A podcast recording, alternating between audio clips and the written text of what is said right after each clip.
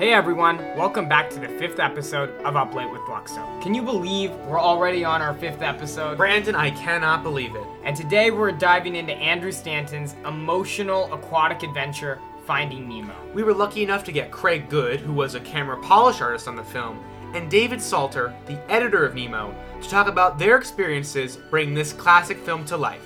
So, so without, without further ado, let's dive into our analysis and interview.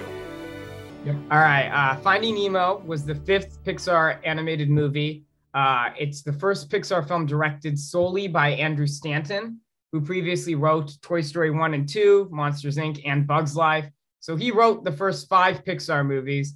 It's co directed by Lee Unkrich, who previously co directed Toy Story 2 and Monsters Inc. So he literally had six years of work on movies straight. He went straight from Toy Story 2 to Monsters Inc., straight to this movie.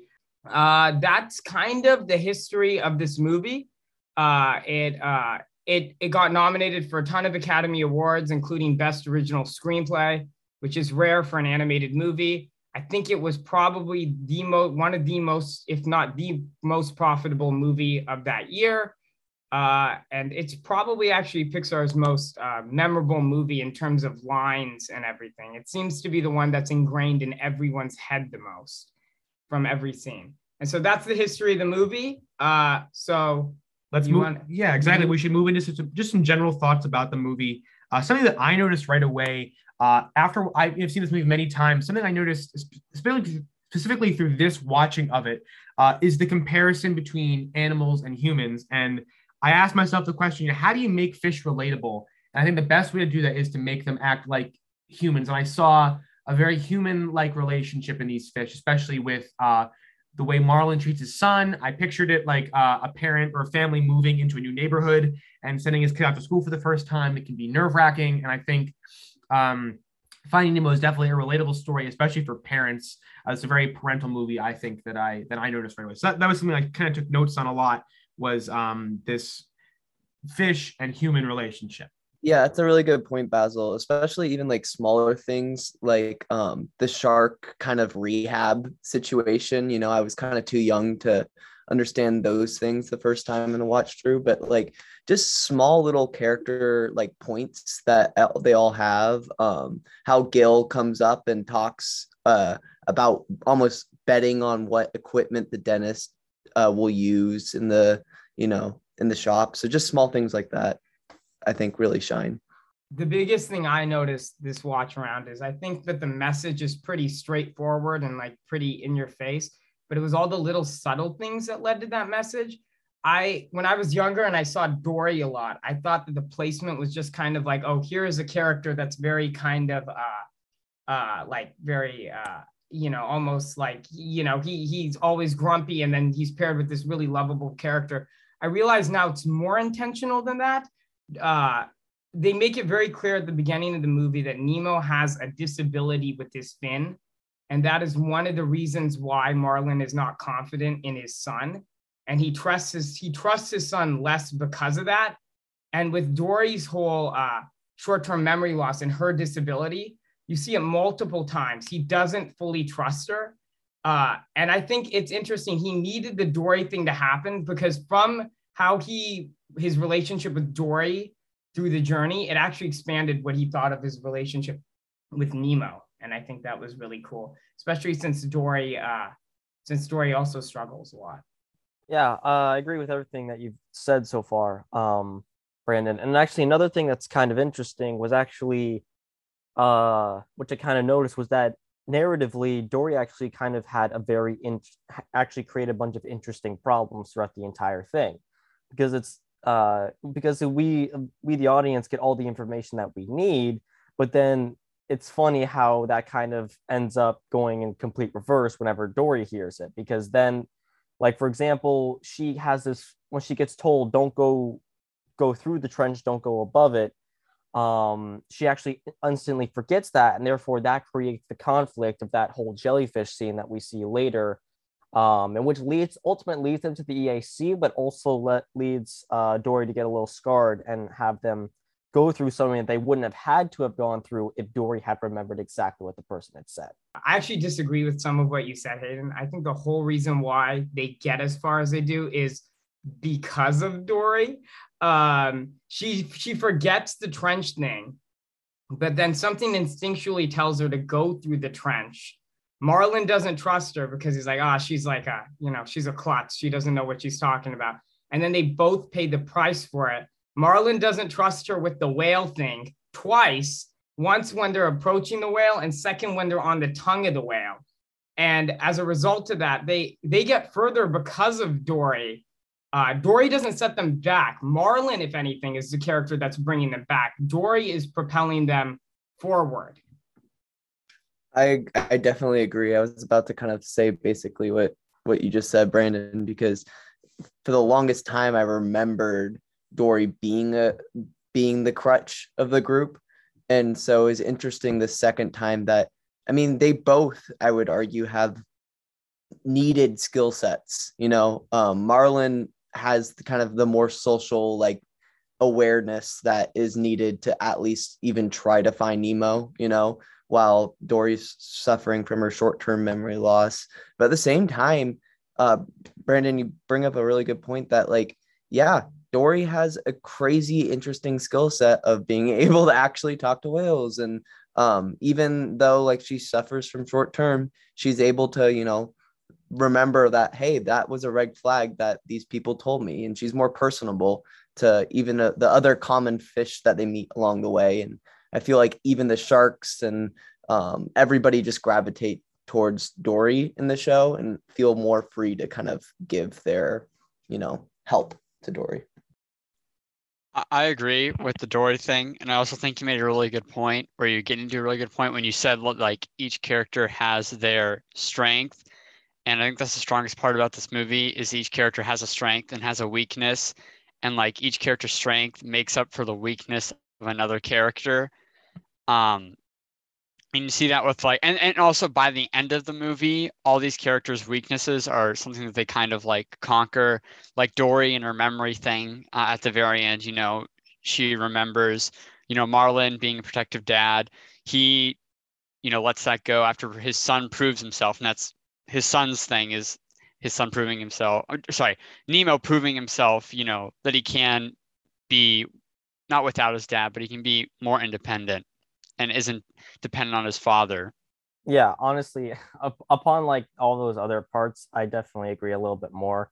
Um, I kind of reverse going in a little bit in reverse, and actually how it seems that Dory having short-term memory loss actually allows her to try out a lot more things than, um, or is given a little bit more freedom than Marlin, who constantly is stuck in the past when it comes to thinking about all the mistakes that he made now he's a lot more cautious when he approaches any situation because of being connected, having that longer memory of saying, oh, if I try anything new, like for example, try to set up a family, try to find a new home and stuff like that, it's ultimately going to be met with, um, it'll be torn down, torn down in the end. And I feel like just to agree with what everyone's been saying, that Dory's short-term memory actually allows her more freedom than Marlin, who's constantly feeling he has to be cautious about everything because of all the memories, all the bad memories he's had in his life, um, especially when uh, he lost his family, basically lo- almost lost his entire family to that Barracuda attack.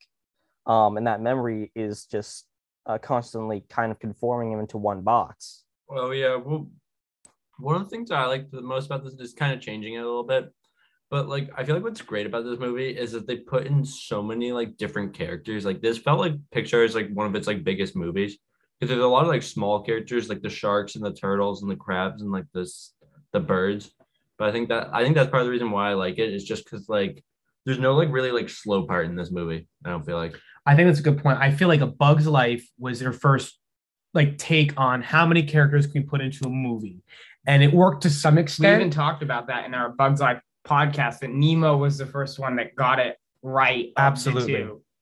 That's very yeah. true. I think there's a lot of memorable characters and i maybe there are more there's more overlapping in a bug's life in terms of the characters of finding nemo had very original characters uh, that, that differ like bruce is so different from crush yeah. and and crush is so much different than the pelican like it really works I well really, i really liked hayden's point about dory not having memories, allowing her to move on, whereas marlin's memory is bringing him back. I thought that was a really good point.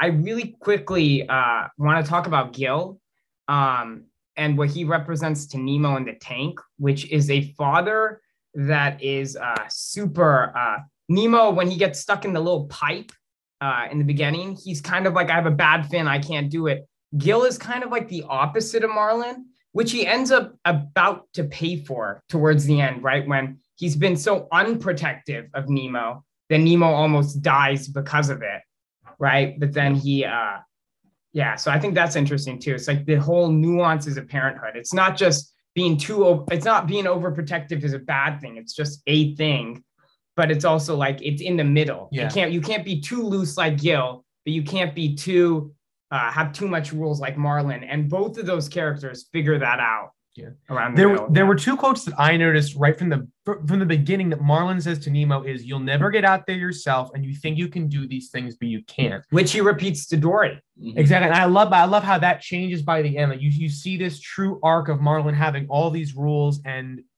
learning. We like Marlin has his experiences in the past and doesn't want them to happen to Nemo, and then eventually he changes a complete 360 at the end and goes, "You know what? I can still love my son and still be somewhat protective of him, but let him have his own life." Yeah, I, I think Dory even says that, like, but if he doesn't do anything, then he'll never do anything. yeah, like it's a weird thing to promise him that nothing will ever happen to him.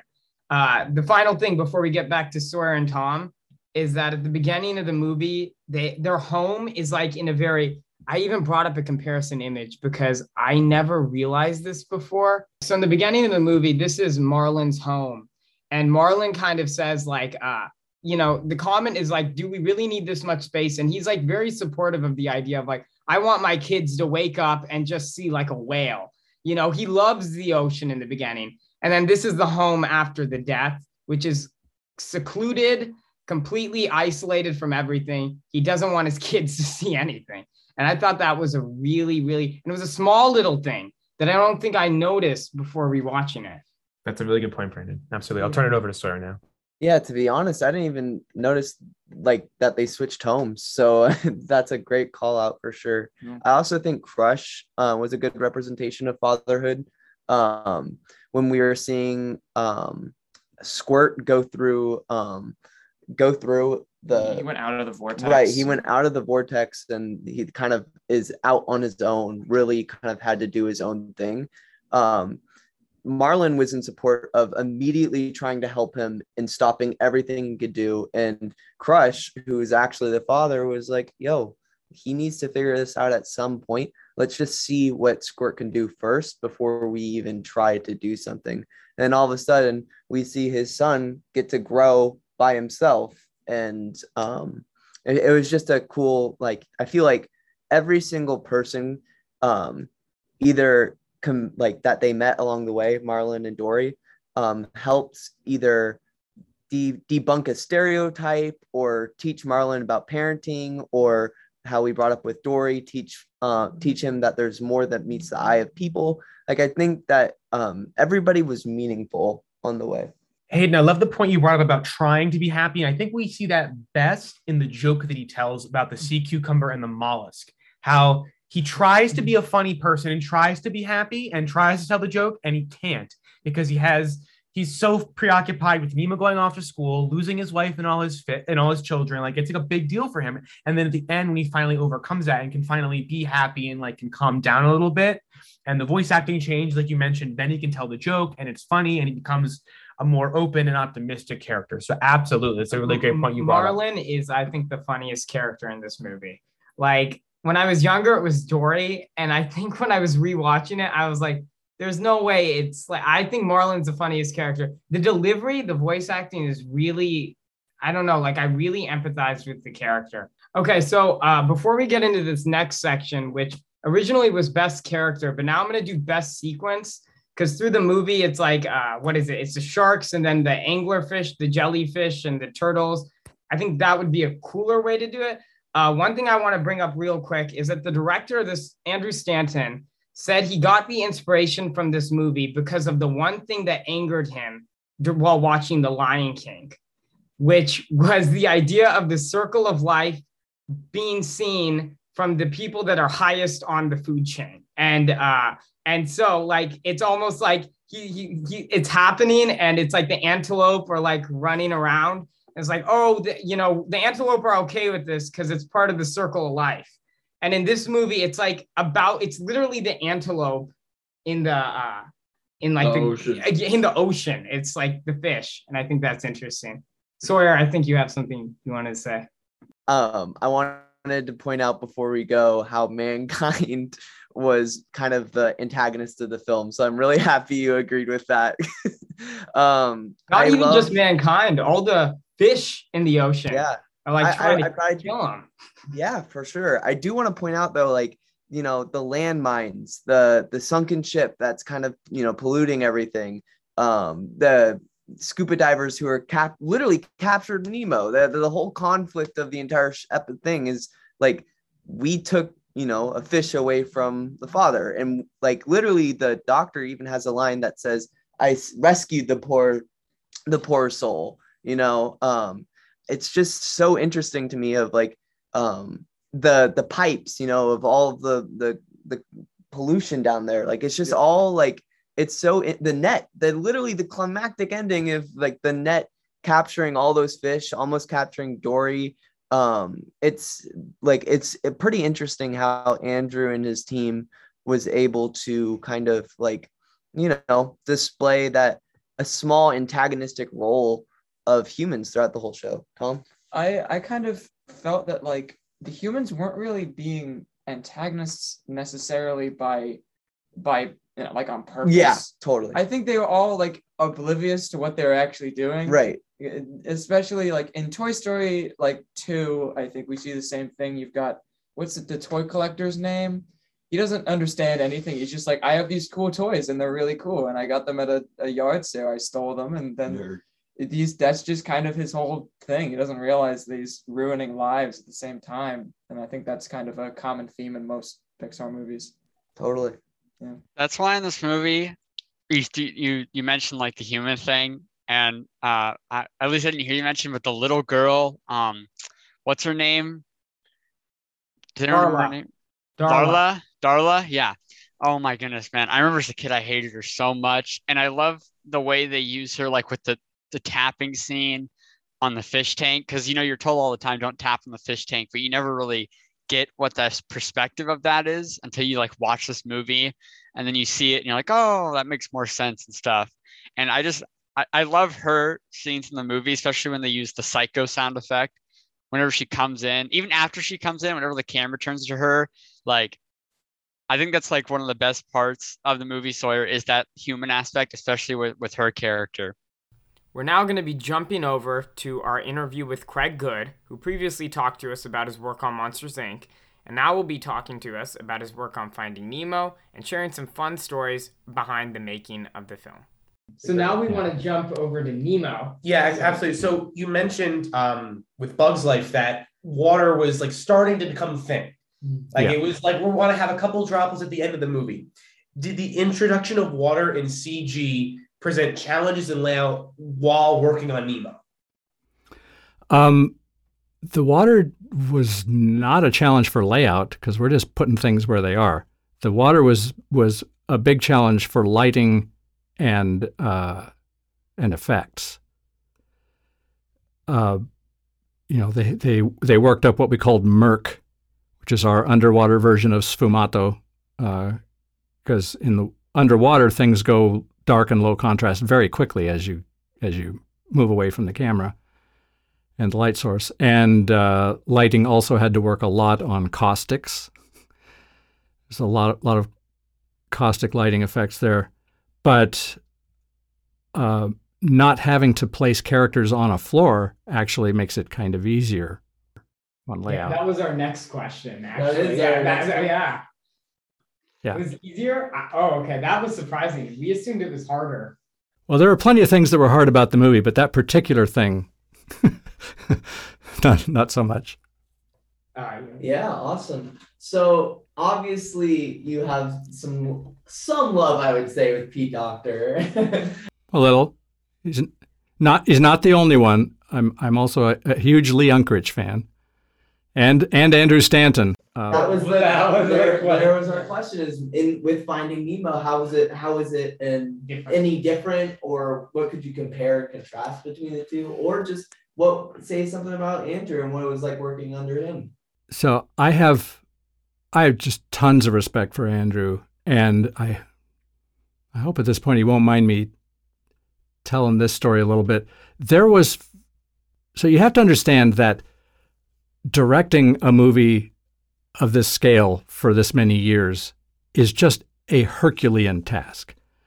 Uh, Andrew calculated, I think this was a calculation he made during WALL-E, that every day for years in a row, he was making an average of one creative decision every three minutes. Something like that, just all day long, right? Uh, and this can make people, you know, that kind of pressure can make people a little testy and, you know, a little hard to get along with. And, you know, we've even going back to the short films, we, we used to just bark and growl at each other when the pressure got really high. We were all friends, so we knew it was okay at the end, but things could get really. "Ugh." And some of the crew had some friction with with Andrew uh, during during Nemo. We got we got the movie made, and it turned out great. And Andrew put in just incredible amounts of work on that film. But then, like a real pro, Andrew took all the feedback he got on Nemo, and WALL-E was a completely different experience, and it was so great. And I told him, Andrew, of all the rewrites you've ever done, my favorite is the rewrite you did on yourself. It's just, just great. So I have tons of respect for Andrew. He's a really funny guy, um, a super prankster. You know, he he's the guy who you know when I'm really in, I was really intent on something one day. You know, on a monitor, I'm ex- inspecting frames or something, and he just walks in with this thing and says, "Here, put this in your mouth," and I just you know, and it was one of those super sour balls, oh and and I and that's when I realized I was had, and I wasn't going to give him the satisfaction, but I kind of you know, made it through. Well, it, it's funny, even just from watching, we've seen his, his TED talk a couple times. And Oh, right you have. after John, right after John Carter, you can just tell from a One goat. Yeah, exactly. Even from a PR perspective, um, like he is a very personable guy who seems like a joy to work with, and especially in this directing role, which he took on for the first time in Nemo. Yeah. it seems And- awesome that he got that feedback and and, Yeah. and, Yes. and really amplified it in his Yeah, yeah, yeah. It's awesome Um, he he told me one day, he said, "I figured out the directing job. It's to give all the credit and take all the blame." well, there you go So that's that's my job here. Yeah, it's a, it's absolute pleasure to work with him. Um, and he and I got to work together on some TV commercials and stuff. So you know, I had one-on-one time with him in the old days, and and we got along like a house of fire. He's he's just a lot of fun. Really smart guy. He's got opinions, but that's a that's a feature when you got to be a director because you have you got to make decisions, real decisions, every three minutes for about four years. Yeah. Um. So yeah, I, I I miss working with Andrew quite a bit too. He was he was a lot of fun. You wanna ask him? So yeah, like with Monsters Inc., I asked about like any sequences from that that were like either difficult to work with Or favorite. Or favorite, or yeah. favorite. Yeah, like my favorite scene is like the scene with Bruce when he's chasing them when he smells like the blood on Dory, and then he, all the sharks are like chasing um Marlin. Right. Was that scene like hard to do, or was that pretty easy? Well, again, I was doing just camera polish by that point, so I don't know how hard it was on the on everybody in layout. Uh, I'm sure there were ch- th- there are always challenges. Here's the thing that happens with every feature film: there are some sequences that just seem to kind of sail through. You know, they nail it in the boards, you nail it in layout, it go- swims right through animation, and yeah, that one just works. And then there'll be one sequence that, for whatever reason, just becomes like trying to dig yourself out of hell to make it work. Uh, so I'm sure that layout had some of those. I had a shot on the camera stuff. The the when the submarine slides across frame and suddenly stops, doing the camera operation to that and making it smooth. I probably spent two weeks on that. Wow. It was, yeah, it was trying to get it to because when things are moving fast and then they suddenly stop, or vice versa, that's the hardest thing to animate or to operate to. And uh, I was using, I ended up using mixed knot types in my curves and just all kinds of crazy stuff to make it always be advancing across the frame and then suddenly stop and not have it seem to bounce. Bad, you know, get, get all janky. Yeah. So, do you have a favorite scene from Nemo? Like one that you like? It could be like a Monsters Inc. one, or it could just be like you know a scene like a, a scene Um, that you really enjoy. Yeah, I don't. Do I have a favorite scene? I like the uh, the news travels montage. I use that in my class all the time. That's where Andrew looked really embarrassed in dailies, at film dailies one day. He said, "I'm going to have to change my name to M Night Stanton," because he did so many voices. Right? He's Andrew is the voice of the seagulls. Mine? That's Andrew. Uh, he's he's Crush. Uh, he's the crabs. Aww. That that little guy. Yeah, and he's the lobster because Andrew's from Massachusetts. It's like wicked dock down there. That's that's Andrew. And so he was he was feeling kind of sensitive about it during that sequence. Um, but I think it's it's just a lovely little way to connect the two stories because you know we've been with Marlin and now we got to catch up with what's going on with Nemo and just having that news travel. Um, I also got to do a fun thing. I, I call it my magic dissolve. Uh, something I worked out on a Bug's Life, but there's that dissolve from night to day around the lighthouse. And I, to make the camera move work, I actually animated the camera move as one long shot, and then broke it up into two shots that line up. You know, so that frame 400 was frame 400 in each shot, if that makes sense and then they could render one shot in daylight and one shot at night, and then it's just a cross dissolve, and everything lines up perfectly. Wow. So they didn't have to do any fancy lighting tricks to make that dissolve happen. It's just a simple, straight up dissolve. We did that for um, in A Bug's Life when Francis is is wounded. Uh, there's a camera move and a dissolve that takes us into the hospital bed. We just had the animator animate one long shot of him doing all his animation for both shots, and then uh, did that same dissolve trick. That's a really cool trick. Yeah, Yeah. that's awesome. Yeah. Yeah, I was stalking Letterboxd last night to read people's reviews of Nemo. Uh, they were all like super. I think that was one of the most positive like review sections I've ever seen. It's a lot of like four out of fives, four and a half, and just fives. I don't think I saw anything lower than that.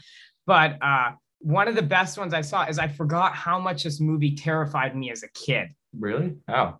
Yeah, because there's a lot of like dark stuff. And the, the thing that always scared me, and I'm wondering if anybody else has memories of this, is the anglerfish. That terrified me when they're following like the light and it leads up to the thing, the big monstrous fish revealing itself that just wants to eat them.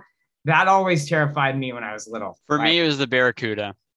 yeah, the beginning. The beginning uh, and it's such a powerful part of the film i think. What, what a way to open that. I saw a lot of connections i think between that and uh, the beginning of up.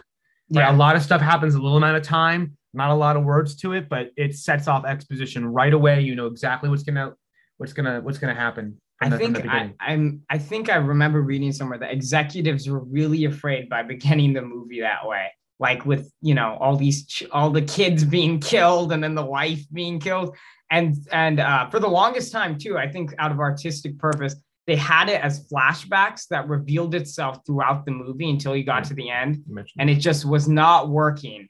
And so they all they put they put it all together and put it at the beginning of the movie.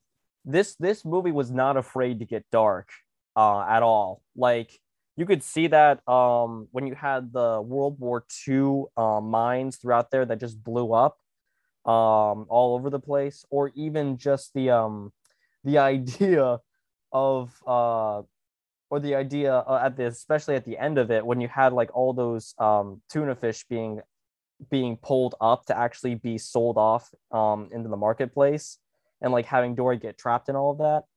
like all these different elements. It's like they're dark, but they're grounded within the world of Nemo.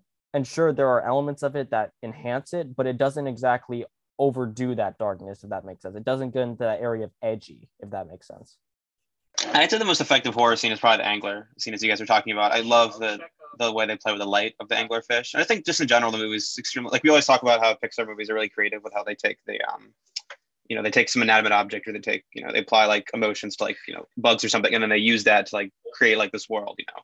Like the same thing with the the fish. Like, oh, the coral is like their home. They got like a little bed in there, like the soft part, or like, oh, the whale his mouth is used for transportation and the hole is like an exit seat. Like that's like it's all that cool stuff. And anglerfish especially is like, you know, go they go d- deep enough in the ocean that's dark and they can't see anything, and then the one fish that's trying to eat them has the light that you know can see around. I think that's just really effective. The opening, I feel like it's it's it's. I don't know if I felt it was like horror as much as it was just kind of like really sad and depressing. Um, but I think it's I think it's effective. It doesn't overstay its welcome. Because like this is the first time I've seen the movie, and I think I knew that it opened with. Uh, I knew I knew his wife was dead. I knew you know Nemo was like his only kid stuff. Like I knew that going in. Um, but I was like, I was like really shocked, like, oh yeah, they're about to kill like 400 kids. But um, it's done very tastefully and done very effectively um, uh, in the opening. I remember it used to be a thing where it was like I'd go to my little uh, uh my my little uh cousin's house and he uh they whenever they showed Nemo they would always skip the beginning of the movie and just and just because because it's like because it's terrifying. I think that this movie set the emotional uh the the emotional expectations of what people expect from a Pixar movie.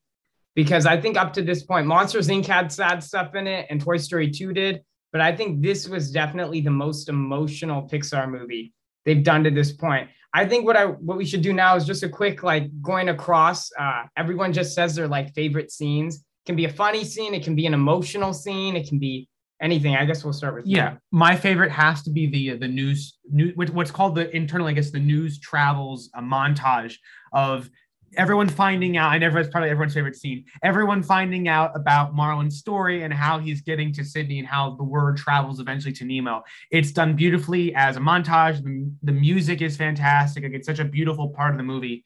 I think everyone recognizes as, as such a such a big part of it. How about you, Cal? Oh, without a doubt, it's the Bruce scene. Like I was so pumped to see Bruce. He's literally like my favorite. Like I think in like all of cinema, next to like the character from Star Wars, Bruce is my favorite character. Like I don't know why, but that guy, I connect with him. And that I uh, it was the same thing Sawyer brought up. I think like I never realized that like it was an AA scene when I was younger. And it was like that's basically what they're like referencing. And I thought like his like friends were pretty funny too, how they were trying to hold him back. And I also liked um the sea turtle scene too. Crush was cool. How about you, Brandon? My favorite scene, I don't think it's part of the news travel scene. I think it's after it, is when uh, Nigel the seagull. I know, I just saw Sawyer. Sawyer was going to say the same thing, is when Nigel the seagull is telling Nemo all the things his dad has done to get there. And Nemo's like at first surprised, you know, that his dad, who's always been afraid of these things, has taken on all this. And it just, you just see how proud he is. And then the music drowns out even the words that, you know, Nemo's hearing. It just shows the real emotion in that scene. And I think that, I think that's probably my favorite scene in the whole movie. Um, for me, my favorite um, kind of part of the movie was when we actually see that um, Marlin actually has gets to have all those answers that they had at the beginning of the conversation of how old are sea turtles. Um, I wonder if what would happen if we ever met a shark. There was all that like foreshadowing, and it was so cool that by the end of the movie, Marlin not only you know has friends that are sharks and like knows the age of sea turtles, but he was like able to retain that information while he's even looking for his son because he know his son would enjoy that. I thought that was really beautiful and cute. I would say my favorite scene out of all of Nemo is the jellyfish scene. Um, just because of the fact that it it is like one of like the I guess not the first times, but like the one of the defining moments in Marlin as he starts to like understand, starts to change for the better, and how he's basically being forced to do something he would never in a million years think of doing.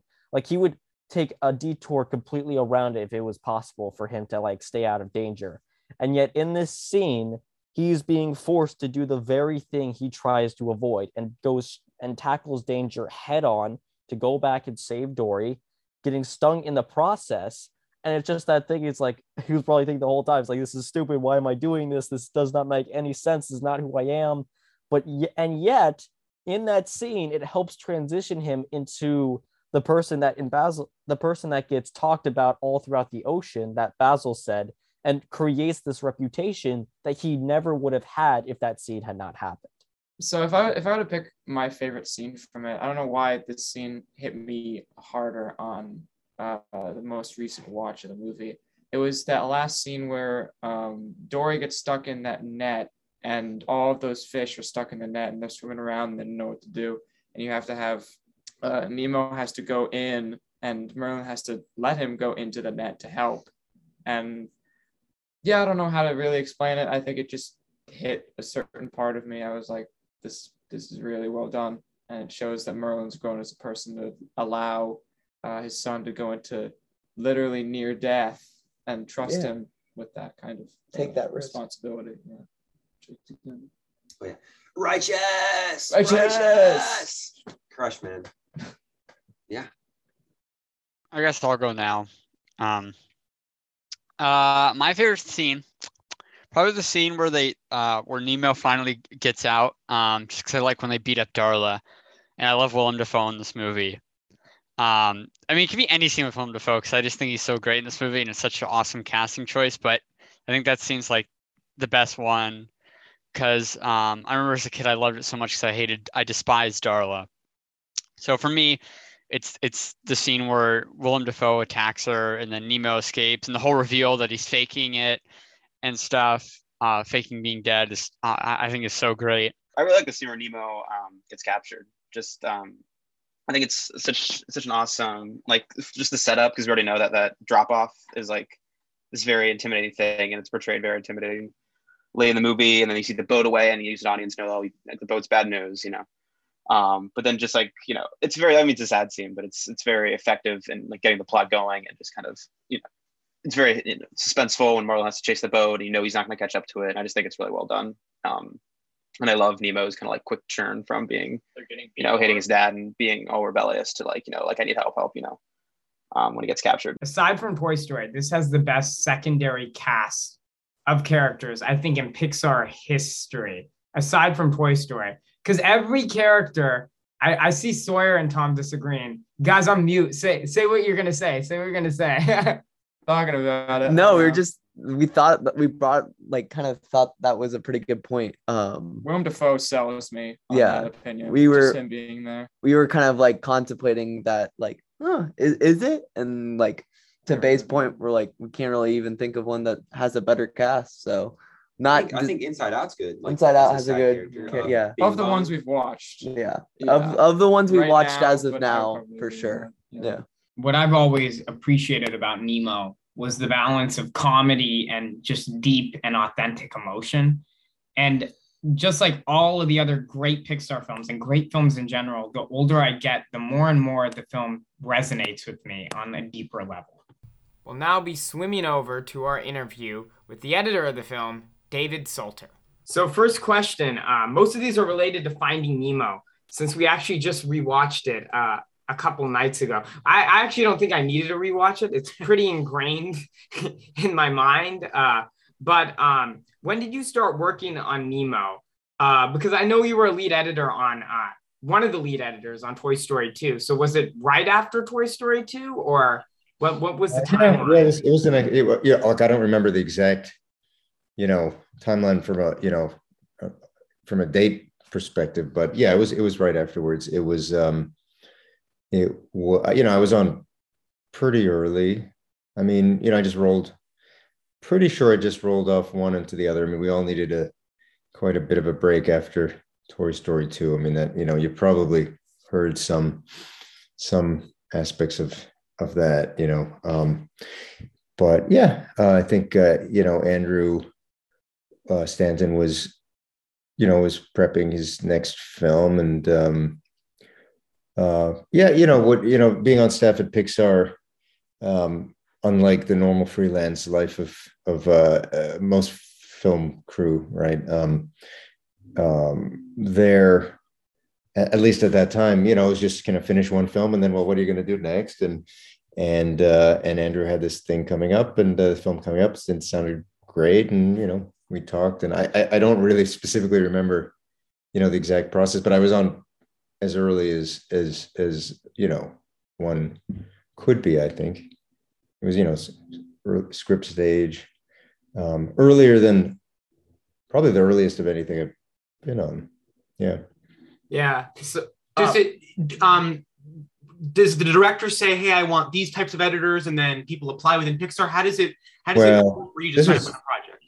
This was early days, you know. I mean, when I started there, you know, uh, my my good friend from film school, from USC Film School, Lee Unkrich, uh, who who had gone up to Pixar, um, you know, for midway through Toy Story, the first one, um, and he would you know, he would tell me tales of, of, of how cool it was at Pixar and all that stuff and show me stuff.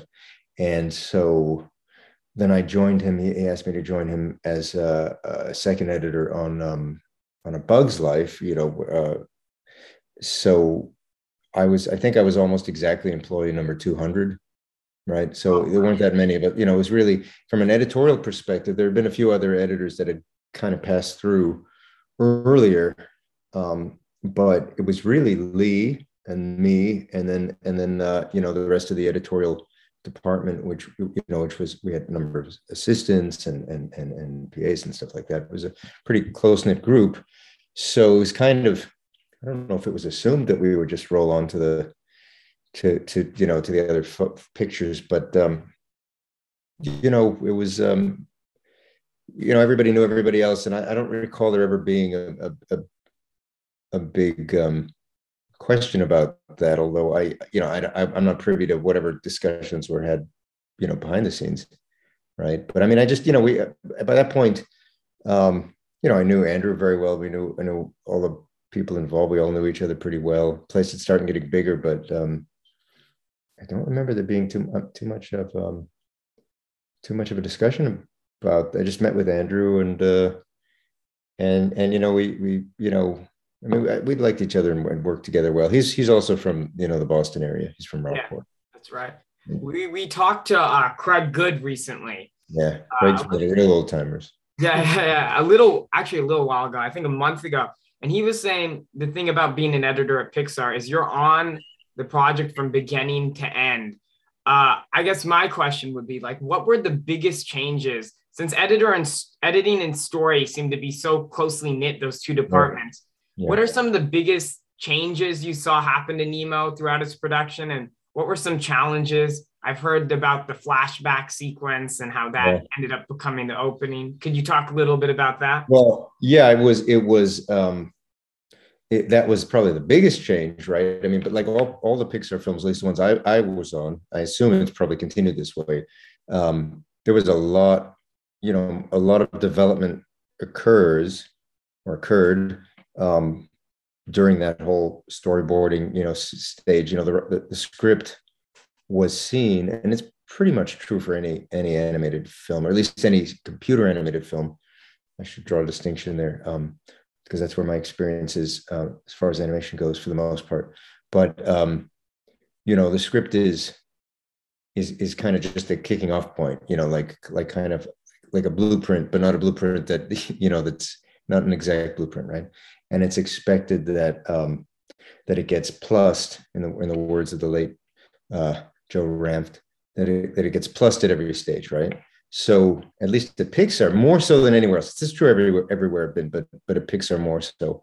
Um, the the story artists were were then expected to like you know take the ball and run with it, right? Come up with if they didn't come up with with with with ways of improving things and you know new ideas and things then then they weren't really pulling their weight right? But everybody pulled their weight. Um, and and the same with editorial you know with a uh, at, at, least the lead editor was you know pretty much expected or welcome at the at the main story meetings and things like that. And and you know was you know the editors was you know I was given a chance to weigh in right and and suggest things. And then of course in in, in the editing process you know play around with things too. And um, and of course, it was the same. The same was true of the uh, of the scratch recording sessions, you know, the scratch dialogue recording sessions, right? People would ad lib and things like that. But the biggest change, of course, with Nemo was was in fact, yes, it was it was um it was the the the flashback the film had a flashback structure originally and it had it was that way for quite some time right and and um, it was actually part of andrew's initial concept for the film. It was probably even might even be fair to say that i i, I think the flashback might have even been the main idea he had originally you know and that and that um, the idea would be that that you'd open up with a series of i can't remember the number it might have been 10 might very well have been 10 images we opened up with have you is it on is it on the um you have to remind me have you guys seen it is is, is this stuff on the um it is on uh the blu-ray and the bonus features and like disney plus uh we it's been a while since we went back and looked at it but well, yeah, I just I, I think it's all out there. Yeah. Okay, so you know, it opened with it opened with the series of like certain images that were meant to be kind of cryptic and and uh, you know just you know kind of meant to be Nemo's kind of fragmented memories of you know from when he was an egg you know like just like you, you know you have fragmented memories of your own childhood right? And and and, and it was you know kind of open and each one faded up and out with like a heartbeat or breath I think it was heartbeat you know fade from black and out. And you know a very elegant way of opening the film and and um and then and then you know throughout the film there'd be there'd be various times when a flashback would occur be triggered or something and you get a little bit more of a sense what was going what it was. And then at the very end at the very end um, i think he would finally realize that the images that he thought were his mother were actually the barracuda that that killed you know that, that killed his mother and, and ate all the eggs and it was it was you know big revelation. But the thing is the folks at disney who um, you know would we would screen it for and they would they would uh, um, they would weigh in right? Particularly you know tom schumacher and peter schneider who were running things at the time.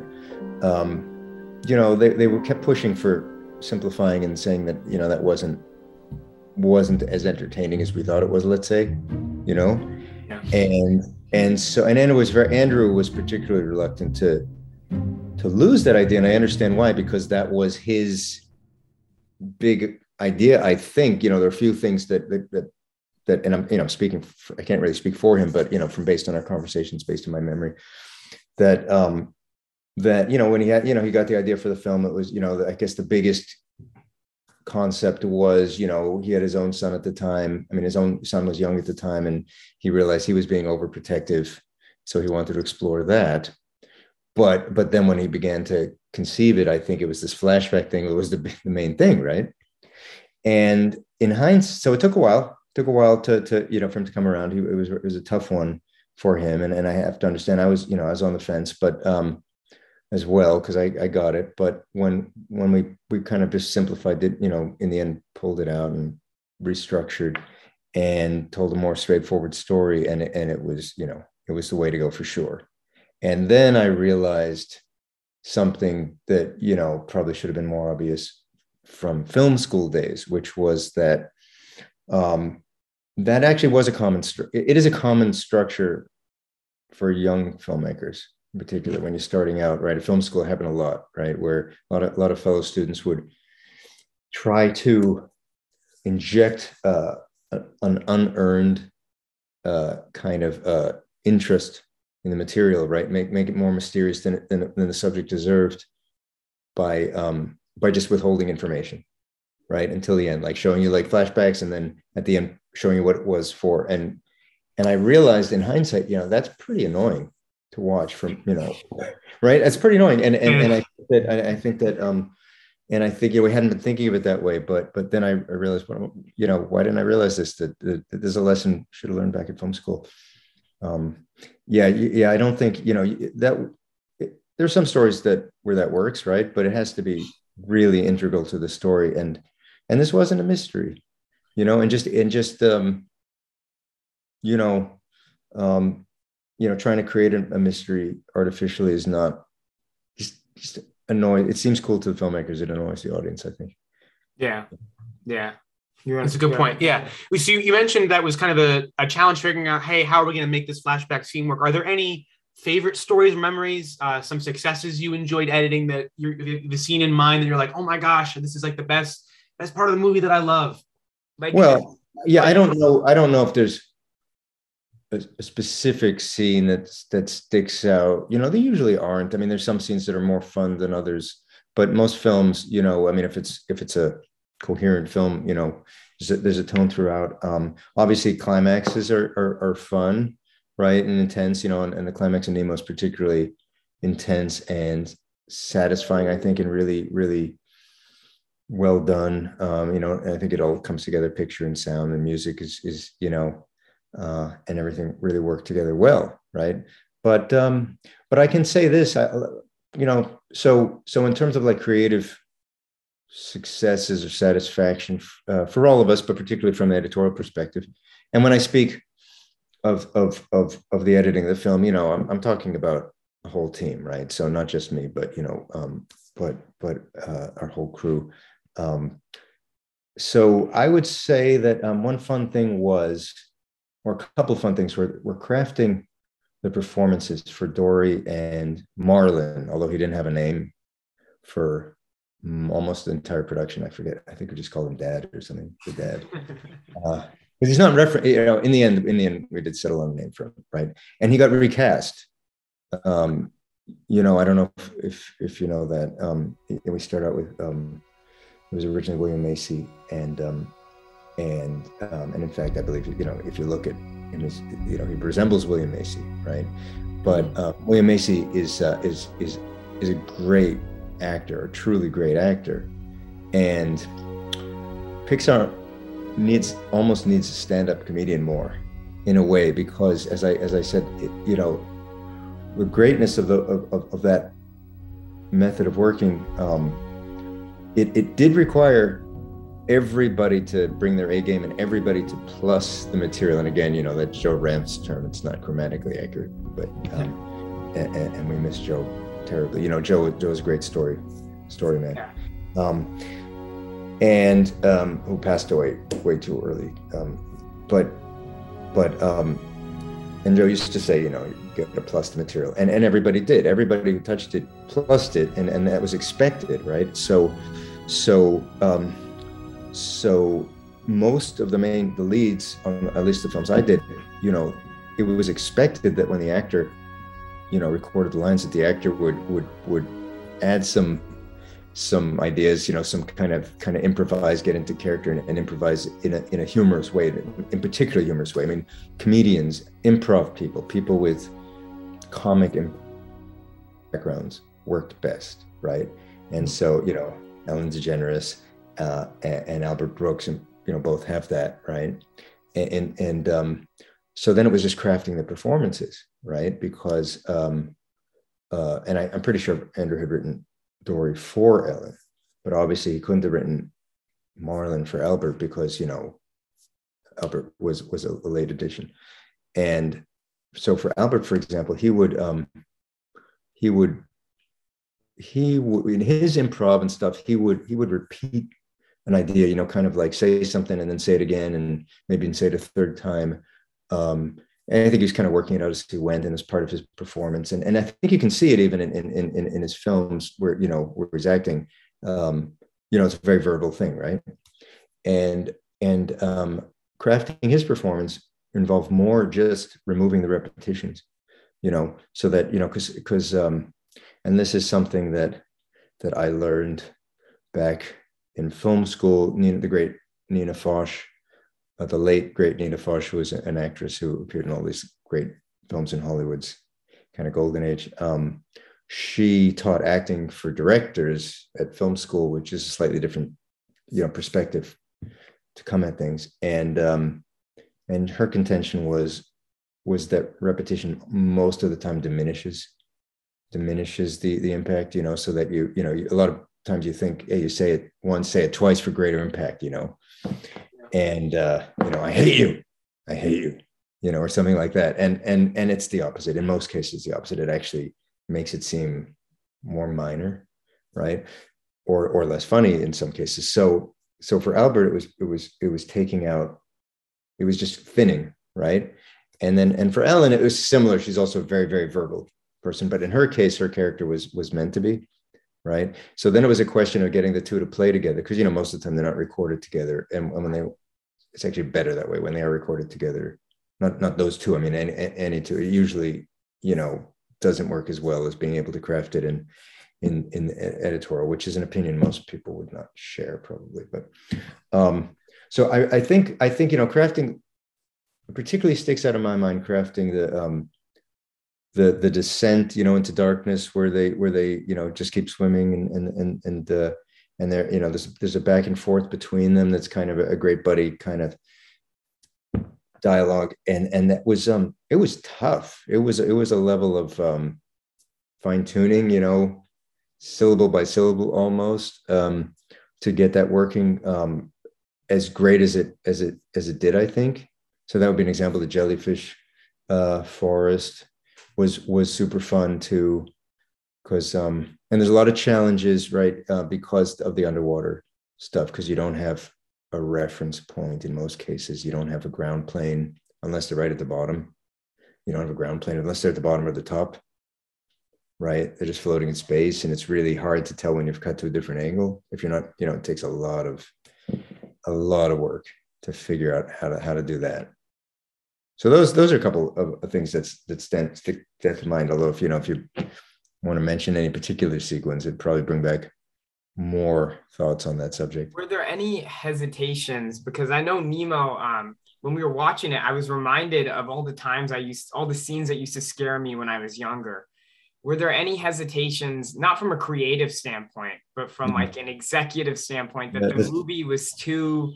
I know it's funny you should you should ask that. Yeah, so so obviously there's um obviously there's there's the fact that, that his mom gets killed and his mom gets gets killed as do like hundreds if not thousands of his siblings right. at the very very opening of the film right so i mean it was it was always part of the story but we were always uh, a little concerned for sure very aware of of of what we thought was the the the chance that that, that the disney folks would have a a negative reaction to that, right?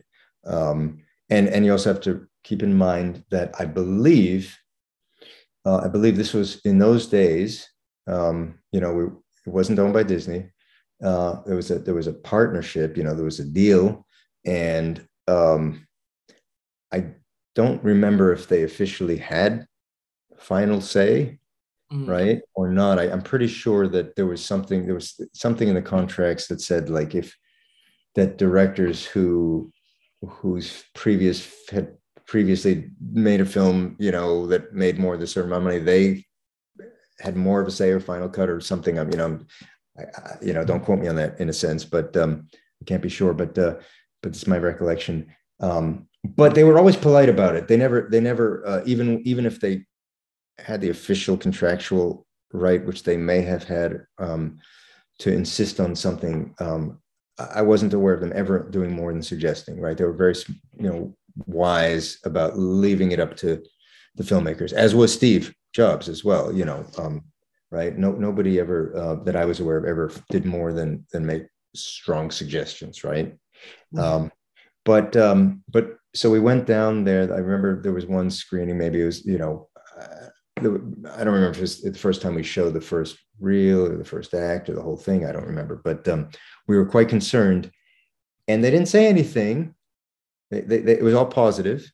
Tom, Tom, you know, showed it to Tom Schumacher, Peter Schneider, probably some other people, Roy Disney, I think, a bunch of other people, and um, they were very positive. And then I think, um, just to be safe, someone from Pixar might have been John Lasseter, might might have been Andrew, but um, I don't think so. Actually, then just brought it up, right, and said, "Are you guys worried about this? About the fact that you know we're killing the mom?" And and and the, the reaction was something along the lines of, "Well, we did it in Bambi, so you know, like, and that worked out okay." So it was a big relief, right? And it was unexpected. We thought they would be the ones uh, to to have an issue, and in fact, it was the issue. You know, we were more worried than they were, and um, yeah, so kind of kind of surprised, but yeah, no no. Uh, no issue at all. you mentioned uh, Steve Jobs having strong suggestions. Did he suggest anything that uh, changed the course of Nemo? Or- not that I not that I recall. No, I, I mean, um, uh, you know, a Bug's Life. He did have a suggestion that a uh, pretty big suggestion that made its way in, into the film ultimately, but I don't recall on on anything on Nemo. Um, you know, we, we showed it to him regularly. He was in he was in my room, my cutting room, uh, you know, regularly for for you know reviews and playbacks. Um, I do very clearly remember him, you know, being the one to make the decisions on the on the marketing, you know, the logo, you know, the one sheet, the posters. I mean, I very very clearly, you know, I remember them bringing bringing in, I think even to my room, you know, once or twice, um, a whole bunch of, you know, we had a pause. Someone brought in whole bunch of posters and mocked up posters with different logos and things. And this one, this one, this one. So he was really, really on top of that, and, and you know, and, and and for sure making the making the final calls on on things like that, right? Um, marketing type of stuff, uh, uh, you know, things like that. But uh, no, I don't recall anything like that. He certainly, he certainly by that point he had certainly earned the respect of everybody, creative respect, I should say. Obviously, people had respect for him. They had respect for him, in, you know, before that. But um, but there was some when I first started, there was in fact still some nervousness that he was going to eventually start trying to dictate, you know, creative, make creative calls, right? Uh, I guess apparently hadn't done that on, on on Toy Story, you know, which I wasn't around for.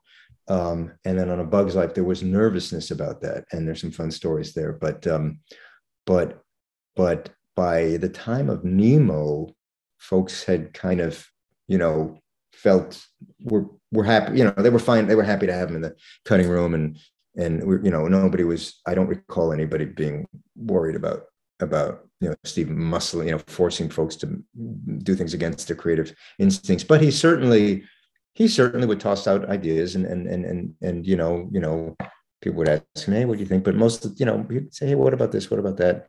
And I'm sure, you know, there very well may have been some, some, um, some things in there that, that he suggested, but nothing, nothing really comes to mind.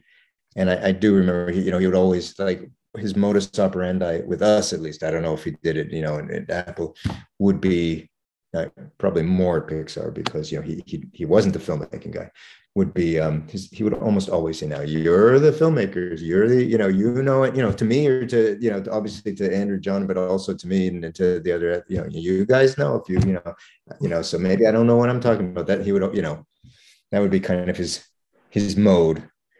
Yeah you i don't mean to tangent off nemo for a while but what was the suggestion that he gave that changed the course of bugs life? Well i'll tell you what they would I might be the only one who tells you that would tell you that um, that it actually that it actually made it in the film because well two two things come to mind. One, early on, um, not early on, uh, but some point in it, somewhere in the midpoint when when when the film was creatively stuck as they all got right. I'm I'm kind of guessing they, they still get that way, but um, but you know they're they're creatively painful films to make because you're, you're, taking many many years.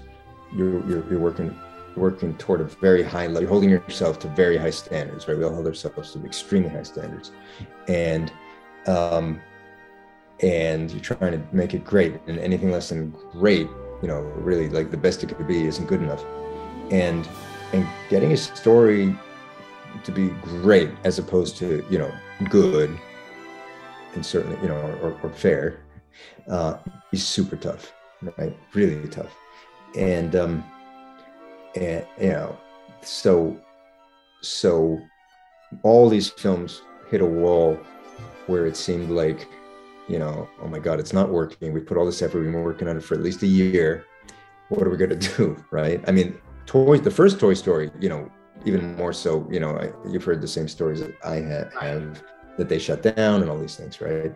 They had to retool. It looked like it wasn't going to get made. But it happened to all of them, except we didn't necessarily completely shut down, right? So a Bug's Life got to a point where it was just like not working for a bunch of reasons. We and we had to have you know some big meetings at, at uh, Disney with the you know Tom and Peter again, Tom Schumacher, Peter Schneider, uh, who were running the animation studio, and um, and and so Steve joined us for one of them, and there was real nervousness because the the fear was like, oh god, this is not from me, but you know from yeah. from the you know the heads of Pixar and Disney creative heads that that this was going to be the time when that everybody had feared when when he started like kind of imposing you know not good ideas on the show right? Because he hadn't up to that point. And and at the meeting he just he had one idea that he that he tossed out which was um um and i have to explain that at that point if i'm remembering correctly um flick the main character who who I, I think he might have even been called Red at that point because he was a he was a red ant for a while. Oh. Um, so I don't remember if it was Flick or Red, but um, so he was he was actually part of the circus troupe. He wasn't part of the he wasn't part of the um, he wasn't part of the colony. It might be hard to fathom, but uh, and I don't. This may or may not have happened at that time. That was the big change was that he got moved from the, the circus troupe being like their manager kind to of this of this kind of like crappy unsuccessful, you know, lame circus troupe to um to you know who, who got them a booking a booking that he thought was this great you know this great gig but it turned out that, that there was this misunderstanding and, and Yeah. you know so it, he got moved from there to you know it's more of a seven samurai story um he got moved or magnificent seven right? Because it's the same thing. But but he got moved to um to be you know kind of an outcast from the from the the, the main group you know the main the main um your colony right? So so at one point steve said something to the effect of well why you know what if you know it seems to me that flick is is is kind of this this unappreciated genius that that that um you know where where you know he looks like a misfit and everything. His ideas are ridiculous and everything but actually he was right and and, and, and they should have listened to him from the beginning when they do listen to him. You know everything works out great. And remember at the time um you know tom and peter and john everybody kind of the general feeling was huh i wonder if he's you know projecting right because at that point at that point steve had had had gone Steve had had had recently, you know, short. It was it was after it was sometime within the first year I was there that Steve actually went back to Apple, right? Um, initially as interim CEO, but but at the time that I started at Pixar, you know, he was like at NeXT. I mean, you know, Pixar was the thing that looked like it might be going somewhere, and and and you know, Apple had kind of cast him out, right? But his Yeah. second act, his triumphant return hadn't occurred yet, and I think I think somebody even you know said something to the effect of, "Hmm, I wonder if that." You know, rem- does that remind us of anybody? Um, and then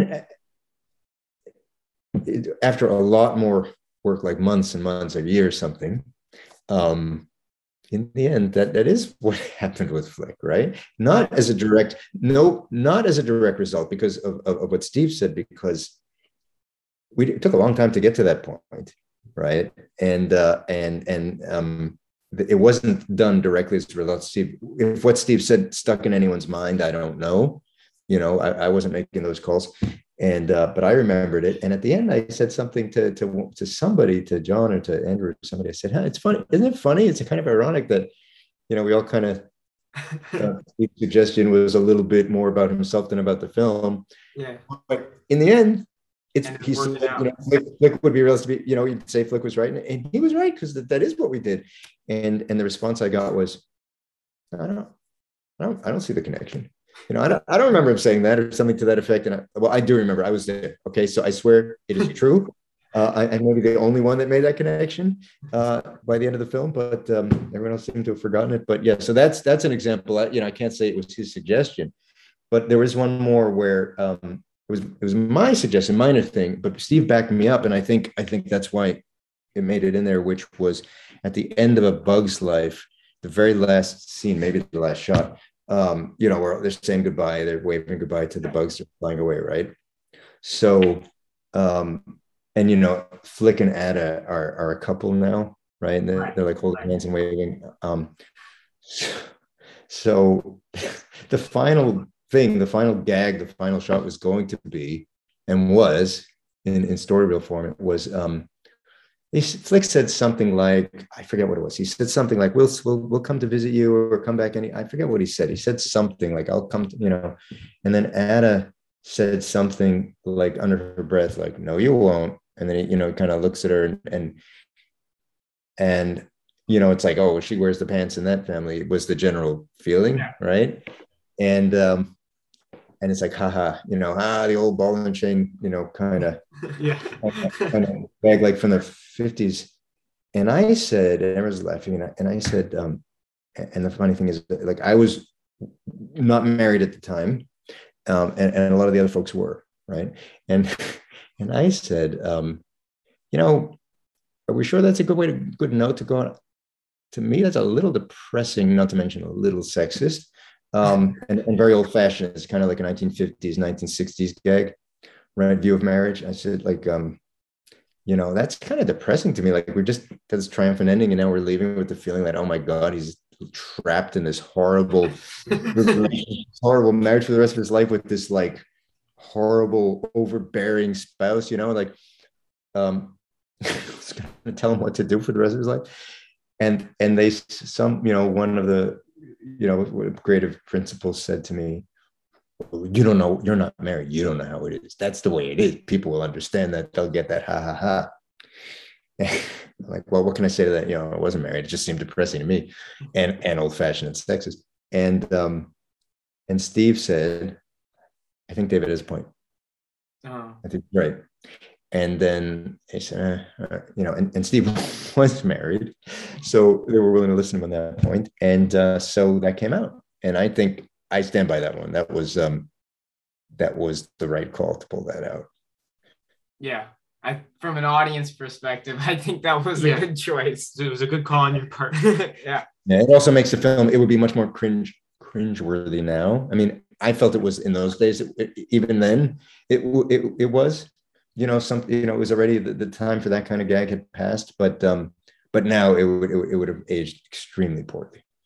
Are, uh, are you want to? No, no, no, go ahead, go ahead. I was just going to say, are there moments in any of the Pixar films you worked on where you're kind of like, by today's standards, when you rewatch it, you're like, that joke doesn't really work anymore? Or well, that would have like- been one. Honestly, I, I don't rewatch them, you know, um, and, and it's probably true for most people that, um, you know all films right? Like you, you know you, you work especially on these films you know you work for three three four years. I think nemo is closer to four. Um you know you, you've basically seen it so many times more than anyone in the world at least for at that point. And um it's not really like it's it, you know you're proud of it and it, and it, and, it, and and when you do sit down you know i'm always whenever i do sit down to watch something and it's it's because i have kids who are the right age to you know to show them these things right. um when you sit down to watch them, um, you think, ah, you know, like this is this is good. You know, this is fun. This is, I, I enjoy. I'm enjoying this, but it's not the kind of thing you you know that you you feel the need. You know that you, you seek out for entertainment. You know, watch your own work, right? Yeah. But um, it, and it, I'm trying to think. You know, obviously there are things that that have aged poorly from a technical standpoint. Not poorly, but you know, from a technical standpoint, things that kind of amazing, especially with computer imagery where you know like you look at it and you just think um oh my god it's photorealistic. Like this is just what's the difference between this and a photo? And then right. you, a few years later like how did i ever think that? It's clearly artificial. You just you're, you're, you know and i'm still trying to figure that one out. Because for years when when you know pixar the, there's this image like this early image that they created way back when that i remember seeing at the boston computer museum when it first opened of um they actually had a computer graphic image with the computer graphic section, even when they first opened that museum. And it's this image called a view from Point Reyes, I think. And and it's this big image, computer generated image that took them forever to make of, of, of you know, a particular place in Marin. And I thought, my God, everything looks so realistic. And, and it, it like blows my mind. It looks like super pixelated. And uh, so there's that.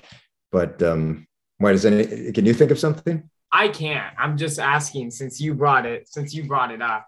I yeah, can't really no. think of anything. No, no, no. Just that, but that would have had that been in there. You know, that would have. Yeah. That would have aged the. You know the. sex, the sexist ending for the, the would would have been sex, unintentionally sexist ending of of uh, sexist joyless ending of Bugs Yeah, exactly, exactly. Do you mean to? Uh, this what you You, ca- oh, uh, one other thing, of course, which is that, um, and this became, it's not, you know, Bo Peep, oh, Bo Peep, what, you know, they, and, and clearly they dealt with that later, you know, with, uh, with the later Toy Story films, but, Yeah. but, you know, they, you know, she, she, she deserved to be more than a, than a figurine. right. And they realized that, you know, I mean, you skirted it with Nemo. The female lead female character is Dory. She was like super complex and yeah, great character. Yeah. yeah, wanna- yeah, no, no, she, she, she is great. yeah. Yeah, Sorry. So, um, something that I my question was: Is there a difference between editing for live action versus editing for animation? I know that it's I'd certainly I'm sure more complex given that you know Pixar uses computers for basically everything, and I'm sure it's played a part in it. What is the what is the some difference? Well, everybody uses computers for everything now, but, but Yeah, so yeah. that, although that you're right. When I started there, that wasn't the case. However, um, that that that's kind of the that's kind of the question, right? That's that's a good question, and that's that's kind of the key. And that's someday I'll, I'll I'll write an article or a book on my particular take on it, um, and and um, which is which is that um, a I think editing is editing, filmmaking is filmmaking. You know, you're watching, you're sequencing picture and sound, um, t- you know, to tell a story, whether it's live action, whether it's a narrative or, or nonfiction, fiction, whatever, right? But, um, um, but I do have some, you know, I do, I, the way I view it, and I think I, my view is a little unique and, and skewed, right? Um, most of us, at least when I started at Pixar, you know, we, we came from just a, a live action editing background. When I went to USC Film School for grad school, um, it was, you know, it was all live action. Uh, and there was one animation class, which I took. I think we all had to take it. I mean, I don't know that I would have taken, I was, I don't know that I would have taken it if, if it wasn't a requirement, but I enjoyed it. And I've always enjoyed watching animation, but I had had no, uh, just like Lee and, and, and many of the other editors that, uh, you know, that, that we brought up, I had no um, particular intention to go into working on an- animated films. Um, no particular training there. Um, since then, I believe USC has has, has opened a you know started a, a significant animation program, right? But here's the way I think of it: um, it's not so much as animation versus live action or vis-a-vis live action, right? It's it's it's it's animation. Uh, it's it's computer animation, which is 3D animation, not not not stereo imagery, which it can be. Any film can you know be made in or converted to you know 3D with the glasses and that sort of thing. But I'm talking about uh, in a virtual 3D space versus 2D animation, traditional animation, hand drawn animation, which is is by definition two dimensional. You know, it's it's it's a two dimensional drawing, right? So for me, I, I picture it as a Venn diagram, you know, of overlapping like three overlapping circles, right, that represent editing live action, computer animation overlaps in one in, in, in one way and then and then you've got traditional animation that overlaps in another way and, and, and then in the middle there's the overlap of all three right so they're all about sequencing um, picture and sound telling story and they're all representing you know represent representational imagery uh, of, of of something but because um, you're watching a two-dimensional image you know, not counting whether or not it's it's a simulated three dimensional image. You're watching a two dimensional image on a screen, uh, uh, you know, so so you're already translating into two dimensions. But in computer animation, has um, basically the same con the same principles um, as live action. Yeah. It's just virtual. Yeah, I love the sense of collaboration that you get from editing. Yeah, and that's like the big thing I took away from, from what you've been saying. I think that Pixar is like the perfect place to do that, to have that sense of connection with all these different teams coming together, Right. like you said, in the center for editorial, which is which is awesome. I have a Nemo specific question. I'm not sure if this is an editing or a story. They seem to kind of blend together in There's, my there's mind. some overlap. Yeah. Um. Uh. In Finding Nemo, obviously, you have Marlin and Dory searching for Nemo, but then you cut to uh, Nemo being in the uh, the dentist tank uh, with all the other fish trying to escape. I've seen a lot of movies where it's like they're two separate journeys happening at the same time and they meet in the middle. And with a lot of movies, I always find myself preferring one section over the other. But with Nemo, I never feel like, oh, we're back to this when I'd rather be with the when with this side of the journey. And uh, so was that difficult to make both sides equally entertaining? Uh, yeah, well, I, will tell you what, balance both sides. I, I don't know if if I or we thought or talked in terms of equally entertaining because you know everything needs to be entertaining, right? So I, I'm not sure we were thinking like, well, this half or that half is Right. more or less entertaining. Not not in those terms, because basically, if a sequence, uh, and now when I say sequence, now I'm talking about like a bunch of scenes with that are the same, have the same function, you know, the same. Um, um, basically, it's like a group of scenes um, that are a unit, right? But I don't think that. Um, you know, if, if a sequence wasn't um, wasn't entertaining enough on its own, then it just had to be plussed, right? Um, and that, so that so we were just trying to make everything entertaining. But but you know, you raise a good point, which is that there needed to be um, balance, and that's true. You're absolutely right. Any film that that has um, you know multiple storylines, which is you know common situation films, very clear in Nemo, where you're tracking two very clear, very distinct storylines, right? Um, Nemo's and and uh, uh, you know attempt to, to get back home and you know escape and get back home and and his father's attempt and Dory his father and Dory's attempt to to find him. And and of course then then then the additional storyline of, of Dory's you know own internal journey um uh you know because of her memory issues and all that you know Yeah. further explored in the in the sequel. But um so yes balancing those from a from a time perspective you know and and trying to determine when when when you should be cutting when how to intercut them where when the cuts when you should go from one sequence to another that that's a big one. And that took a lot of time a lot of work and, and, you know moving things around you know you know big uh, whiteboard or or corkboard with you know scenes like okay we have we been away from this too long? Color you know you'd have color coded um, color coded uh, various spreadsheets and, and and and and index cards that are color coded with with you know the two different timelines so you could step back and look and say whoa you know we're, we're in yellow for a long time. We haven't had had had blue or something you know and just give you a sense is this this feels like a really unbalanced structure we're moving around and you're like oh crap you know but this has to happen first or the time now the timeline doesn't make sense because we we're, you know we've been away too long or haven't been away long enough so yeah that that that, that was a big part of it Yeah. Something I think we both pointed out while watching it again is just how emotional this movie is. Uh, Right. The combination of of shots and the music, especially. I mean, Tom Newman's score it plays such an important part Yeah. in, in all of really that. great, right?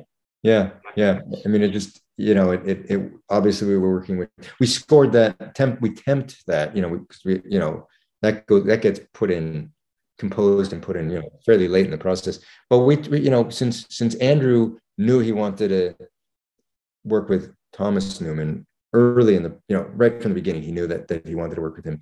So we we we were, we were able to temp it with mostly his earlier scores Okay. um, that you know which which some composers like some don't i remember jerry goldsmith back when i was in film school i saw him give a talk at the music school and he said he would he would he would he was offended if if someone had temped a film brought him in to spot a film and and uh, and it had been temp with his work which confused me he said he said it made him feel like they were trying to uh, just ask him to like repeat himself fortunately thomas newman did not and, and randy newman Yeah. as well neither one of them had that reaction because we did we did temp, try to temp with their their other material. With randy in particular it was easy because you know toy story one score Right. made perfect sense to temp much of toy story 2 it just you know especially we knew he was going to compose it you know and everything. For for but for it was in the back of my mind like is he gonna you know is, is thomas newman gonna have the the um the reaction jerry goldsmith had or said he would have and uh, and he didn't fortunately because yeah it was he, he has that really lush emotional score and and uh um and and what he you know what he came up with was very different from the temp but but in the ballpark you know Yes, I would agree. Like, I, I see a lot of similarities between some stuff in Shawshank and Nemo, but Nemo is certainly very much its own thing. In terms Shawshank of, and also also um, uh, was it Meet Joe Black? We used a bunch. Meet. Uh, Meet Joe Black a lot. That was that was in there a lot. Uh, film I, I still haven't seen, but I know I know the score very well because because we we temped with it a lot. Yeah, uh, Craig mentioned this briefly when we interviewed him. Wondering if you can expand on it. That Michael Eisner uh, didn't think Nemo was going to be successful. Is were you privy to this, or what was what was this? No more so than I, I may have heard that. Um, I know I don't think I was because you know the the I was in a meeting or two with Eisner, screening or two with Eisner for Bug's Life. I recall. Was he? Didn't he had no? Hadn't he? Had he not left by then? Had he not left? I don't remember when. He left in he- 2005, I think. Right? Oh, So Okay. after Nemo. was- So after Nemo. All right, so he was still there. I just don't remember him him being much of a factor. He must have been in some of the reviews, but the, the main people at Disney that that would weigh in and whose opinion was was was the the important ones that we we you know dealt with wa- was you know Tom Schumacher and Peter Schneider, Right. uh, and and you know and I remember Roy Disney being in in a number of reviews and and, and weighing in. Um, and um, that's yeah, I just don't remember. Sorry, I do no, remember. no, it's it's okay. We were just wondering. Uh, and of course, the movie came out and was huge. Which um, the other Pixar movies were huge, but I think Nemo, because I was just looking at the numbers last night, Nemo like soared past them all. yeah, it uh, was a bit. Were you? I mean, were you expecting Nemo to become as huge as it did? No, of course not. But but I also, you know, it's so hard to know when you're working on something. It's so hard to have any sense of of of um of what you've made in a sense, you know, in terms of how how someone would come to it cold. Plus, it's so strange and and unpredictable, at least to me and to most of us, you know, audience reactions. You know, you'll have these, you know, almost every studio film, you know, do these focus groups and, you know, they're various, the focus groups are all run by the same handful of companies, handful of people. There's only a few people that, that are really the experts at this. So, you know, film after film, you know, you're seeing these similar demographics for audiences, these, these preview screenings and then, and the focus groups and the same people running the focus groups and I don't know, it seems unpredictable to me. Um, but I thought I thought we were doing a good job. But you know, I always think I'm doing a good job. But I thought it was good. I thought it was good. But you you can't you can't tell because you've also seen it go from a script that was kind of you know okay. I mean, it's a good script, but it, you know, it wasn't like if we had just shot that script. I don't know that that would have had the same effect. So you get it's a gradual thing, you know, like gradually changed. No. So the answer is no. But I will say this though. Um, I don't know if anyone's mentioned um, the special thing about that focus group screening. The one, the one I don't remember how many we did, but the one that stands to mind, it would have been the last one probably. Um, we did it, I think, in Ontario, which um, I thought we were going to Canada, but it was, you know, this this Ontario in uh, in Cal in Southern California, uh, which we, you know, they used because they, you know, had it seen as kind of a, you know, kind of I guess typical sub suburban audience or something, cro- good cross section or something. So after that, we had a focus group meeting in um, not at the theater, but I think we had, we had some room somewhere. I don't remember where, hotel. I guess where we were staying. And the and the focus group uh, r- person, um, these people are very experienced. You know, they they like because they do all the films, so they they can no, they're much more on top of like what audience reactions are, and they can compare apples to oranges. And they came in, and they gave us the numbers, uh, and and they said this these are the best numbers we've ever seen.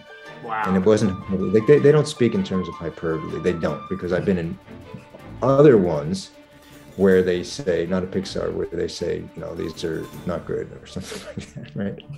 Um, so that's that's a fact.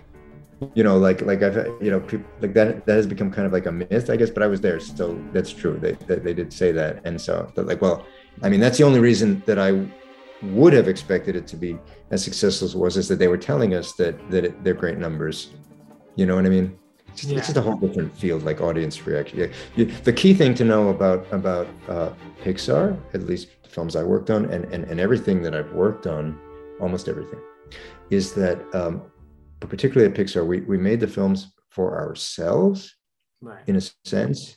in a sense that in a sense that um, you know we were using our we're just, there was no intermediary we weren't second guessing so I, I have been on one or two things where somebody a producer somebody says oh the kids will love it which to me is a very bad thing to say a very bad sign if somebody's saying that because it means you you know you're not using your own instincts and and i don't know how to do you know i think that's a that's a recipe for something not being good right, Right. so we were making it for ourselves just just the all ages version of ourselves you know like not all ages not for kids so all ages to me means all ages it means nobody's excluded Right. it doesn't mean uh, it's targeting one particular uh, age group, right?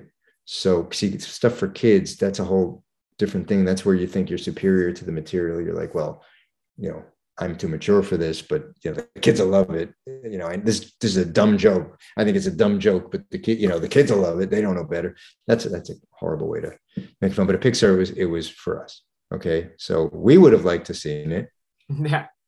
whether other people share that view i mean i you know in general i like to think of myself as as as having a a, a good lay per you know a good general audience sense Right. you know so like if i think like if i if i think something's funny sad moving boring that th- at least a certain percentage of the audience is also going to feel that way that's that's been my my operating principle Well, for something like Nemo, especially, I think kids enjoy it, but it seems emotionally, it seems to impact parents specifically much more. Well, it was made, you know, it came from it came from Andrew's uh as as I as I mentioned, um, you know, it, it came from Andrew's perspective as a parent. So so, you know, as a parent, you know, with his, you know, being over, you know, fearful that he was being overprotective. So there is that. It's it's terrifying. I wasn't a parent at the time. So I probably didn't I only knew intellectually how scary the idea of losing your child is, you know. Whereas now I think I think if I if I were had been a parent then or were working on it now that I have my own kids, you know, I would have been a little more uh had a s- even stronger reaction to the, the basic setup. Because because the scenes are moving on their own, but you know, the basic premise of my God, I've lost my kid. Well, that's terrifying for a parent, you know. Uh, I wasn't as didn't have the visceral reaction to that specific aspect of it when I was working on it. Of the films that you worked on at Pixar, it was Bugs Life, Toy Story 2, and Nemo, right? That's right, yeah. Yeah. Which one do you feel like you have the strongest connection to? Well, Nemo, you know, Nemo was because because Nemo, I was on beginning to end, you know, had a great, you know, co- creative collaboration and working relationship with Andrew and everybody on the show, and and and was, you know, I was really proud of it and everything. Um, um, I was proud of the other ones too, but but you know, Bugs Life. Um, you know, I, uh, Lee brought me up as second editor, and, and I definitely uh, I'm very proud of my work on that. And I did I did um, I, I I did a bunch of cool stuff on it, and a lot of you know a lot of stuff uh, that that that's in there. You know, I can point to, and and and and, and I can see you know where my where it would be different if I hadn't been on it. But um, but still, you know, it was it was I was you know stepped down and and the creative um um kind of creative input uh, chain, and then Toy Story two. Well, very proud of that because it was it was like a miracle that we that we that it Yeah. got made but it came out so great in my opinion uh, given the, the challenges because it was an incredibly challenging experience Yeah. To, to this day i mean nothing fazes me on you know i've been on films where people say i'm sorry that this is kind of a difficult production. I'm like you know guys this is this is a cakewalk. I mean you, after toy story 2 everything is. But um you know we didn't go home basically for a year and we did in a year what normally we would do in three years. But but I was brought on, you know, um, in in the middle, or you know, to on on on a, on a on a moving onto a moving train. We kind of parachuted onto a moving train. I was the first one on, of of of the of the of the kind of the the, the rescue team, um, but um, or the the relief team, let's say. But um, so there, so there was that aspect to it. Um, and you know, and it's a sequel. Um, so you know, Nemo, we were we were forging new territory. So, but uh, Toy Story 2 was was a fantastic experience in hindsight. Uh, I wouldn't want to go through it again. It was really painful. But uh, but you creatively, it was extremely um, fantastic uh, you know uh, experience. But Nemo Nemo was the one that you know like beginning to end was was you know as it should be, so to speak. Yeah. And uh finally, I think we want to go to the Yeah, last question. Absolutely. We we know that Pixar is is a, just a part of your career. What have you worked on post Pixar? And if you can tell us, it's okay if you can't. What have you been working on now? What's what's on the on the docket to come? Well, I left Pixar, um, you know, because I, I got an offer to uh, from Jeffrey Katzenberg to, to come uh, direct um, at, something at uh, DreamWorks Animation. Um, so uh, little did I real, you know, I was just a babe in the woods when it came to like studio politics. It's never really been, you know, I've always been focused on the creative end of things, and I never, you know, luckily I have I have an agent, you know, a better a, a good agent now, a great agent now. Uh, I don't want to diss any any earlier agents, but uh, um, to take care of the the politics. But um, yeah, but uh, so I so I left I left there. Uh, Jeffrey Katzenberg said, "Come on down." And at the time, Pixar was you know a bit of a pyramid. I'd made my way to the top of the editorial Right. part of it, but then there was like a complete bottleneck in terms of, you know, it didn't feel like there were going to be any opportunities. You know, felt like Lee was the last and only person to ever move up to the director's chair from Right. editing and uh and of course he did it on the strength of his skill and talent but but but he also got in um early with john on um on toy story. John was very john lasseter was very uh i mean he, he was very respectful to all of us and and and, and great but but it was really the the people that had been with him through the trenches on toy story that that really Rose. you know, got got got promoted to the what, what became called the brain trust. And and i was kind of just right right on the outside looking in there. So so um so i you know went down to dreamworks went down came back down to southern california for um to for a year of of of trying to get something made you know you know developing things Yeah. and eventually i got put on to um not 100% voluntarily uh, you know, but I signed a contract, got put on to, uh, you know, as one of two two directors on on this um, Shrek holiday special, Oh, um, okay.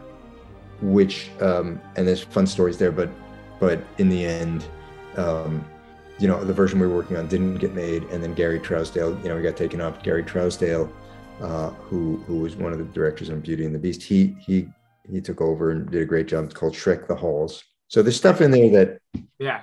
that is remains from from when Mark Baldo and I were directing it. But uh, you know, that kind of that kind of petered out, and I didn't want to just hang around, you know, um, not getting stuff made, which which unfortunately can happen in in in the world of animation development. So then, uh, what I do then I, I can't remember the sequence. I guess I went to uh, went back to New York because you know wanted to always always you know love New York and and and you know keep, keep trying to get back to the East Coast. Um, worked at Blue Sky Studios, cut um, one of the Ice Age films. Ice Age was the fourth one. Continental Drift, right? Continental Drift, right? Uh, which was, you know, which was, which was, uh, you know, fun in many ways. But you know, again, we're talking, we're talking um, sequel in a long-running franchise. You know, the creative input opportunities for the editor. You know, especially, you know, different studios work in different ways, and the opportunities for editorial are, are not um, are, are not quite the same as what I was used to at Pixar, and that was frustrating a little bit. Um, and, I had done a little bit of editorial consulting on like the Wallace and Gromit film I was at DreamWorks as a favor to, to Jeffrey. Um, and after that, then what the SpongeBob film, you know, for Paramount Animation. Um, then, then what did I do? Then, then I was then I went back to New York where I was like developing another film for this, you know, kind of independent, this kind of wealthy high tech guy who wanted to make a film, which uh, came. It was it was actually pretty good, and um, uh, it would have been pretty good. Only I think in the end he, he just wasn't a film guy, and you know he, he didn't he didn't wind up want he wasn't really willing to commit the the funding to to to make it in the end. I think he when when it came right down to it, and um and then and then what then then uh then my old pal Ash Brannon, who you know who who I know from Pixar, who was uh you know the co one of the co-directors on um Toy Story two he gave me a call, asked me if I'd, I'd come and help out on, um, I'd cut this, um, the pilot, the first episode of the show he was doing at Riot Games, right? You know, uh, Right. the League of Legends guys, um, uh, which is you know Arcane, which was which was just released. which This is hugely popular here. Oh yeah, yeah. That, that that was um, it's it's a cool show. Um, but I did that so long ago, Yeah. like five years ago, four and a half, five years ago. Did that so long ago that, you know, and, and at the time it wasn't clear if it would ever see the light of day, just because Riot is a game company, and and it, you know, and it wasn't clear like what they were planning to do with it, um, and and if they even knew how to handle it. But um, Christian Link, who who kind of is the you know, kind of the showrunner, creative genius behind it. Uh, he he he he he knew what he was doing in the end, and um, and so they um, so yeah, so they got it onto Netflix, and and so anyway, the point is when it appeared on Netflix early, you know, late last year, it was like it was kind of a surprise. I didn't even know. Uh, well, I knew they, they I'd seen any I'd seen some emails from the Riot Riot Games folks, but um, but I you know that was like in my past already. I, I didn't even Yeah. know uh, you know what they'd done with the later episodes. I mean, they were working on a few of them, the, you know, a, a few of the episodes while I was there, and you know even uh, you know helped out a little on some of them. But uh, but the final episodes, I you know I didn't even know where they were going with that. So that was that was great to see. So that was a fun surprise, uh, and that was a fun thing to do. You know, that was uh, working with these this studio Fortiche in, in Paris. We made Right. couple trips there and, and that was fun um, and this just just really cool project um, and then uh, then the addams family uh, Right. First of the two you know an- animated films for mgm right? And um, and then and now what i'm working on now which is called under the boardwalk for back for back for paramount animation. And it's going to be really fun. It's um it's a musical uh you know i worked on films that that had songs in them right? But this is the first musical the music is great. It's really great. It's uh i think i think it's uh i love it. I mean it's you know it's it's uh when you're working something you have to hear it you know it's playing sequences again and again and again so it's really a great sign that that that that um that it's still fun you know it's still toe tapping and Right. and then and then you know it's great cast and and uh I, I think it's gonna be good that's coming out this summer Oh, okay. Wow. yeah, Wow. it's coming out in um working this for like two years, two and a right, you know, started right before COVID, you know, started on the lot and then started working from home. Uh and the fun thing about animation editing, it's one of the perfect jobs for COVID because we didn't miss a beat. I mean, Yeah. I don't even know that I don't know that I don't even know that there was even a full down day. I think, you know, it was like half a day of moving the equipment and then and then back up, you know. So I mean We'll have to that- when Under the Boardwalk comes out, we'll have to do a follow up. Yeah, yeah, be, yeah, all, be- all about be- that movie. Yeah, yeah, I'd be happy to. I think I think it's going to be fun, you know. But again, you know, like if you know, same question for for Nemo. Like you asked me, like, you know, what's the public reception going to be? All I can say is, I I think it's a fun film. I think people like it, but but you know, like it's always a, like a black box, like this mystery, you know. Right. Like when what- can we start? When are we going to start hearing more about that? I have no idea, you know, because the reason, the, the main reason for that, I mean, obviously it'll have to be, you'll have to start hearing soon. I'm not aware of any teaser having been made, but um, every, a, every studio has its different Right. approach to these things. I, I- know what the Pixar routine was, the Disney and the Pixar routine in terms of, you know, t- teaser would be made a certain amount of time before, and it would be kind of brainstormed in house, which is fairly unusual. And and then the first trailer would come at this time, and the second trailer would come at that time, because we had to get stuff ready for them, and we were in part of the meetings for brainstorming, and, and, and a lot of times we'd even cut that stuff, um, not always. Um, but but the other studios have different schedules. But then more than that, COVID has so has so changed everything you know like like nobody now really knows till it gets closer like are we going to keep the release date is it going to be released theatrically simultaneously streaming and you know like how Yeah. many trailers how many previews this is all a new world as far as everybody's concerned Yeah. Well, we can't wait to see Yeah, it. that's very exciting. Um, Nemo's like a super emotional movie, uh, and it, it gets a lot of people to cry. And for someone who's worked on it, uh, you know, for years and years and years, do you have that reaction to it, or is it more just like memories of working on it? well do i have that reaction well i don't watch it that that Right.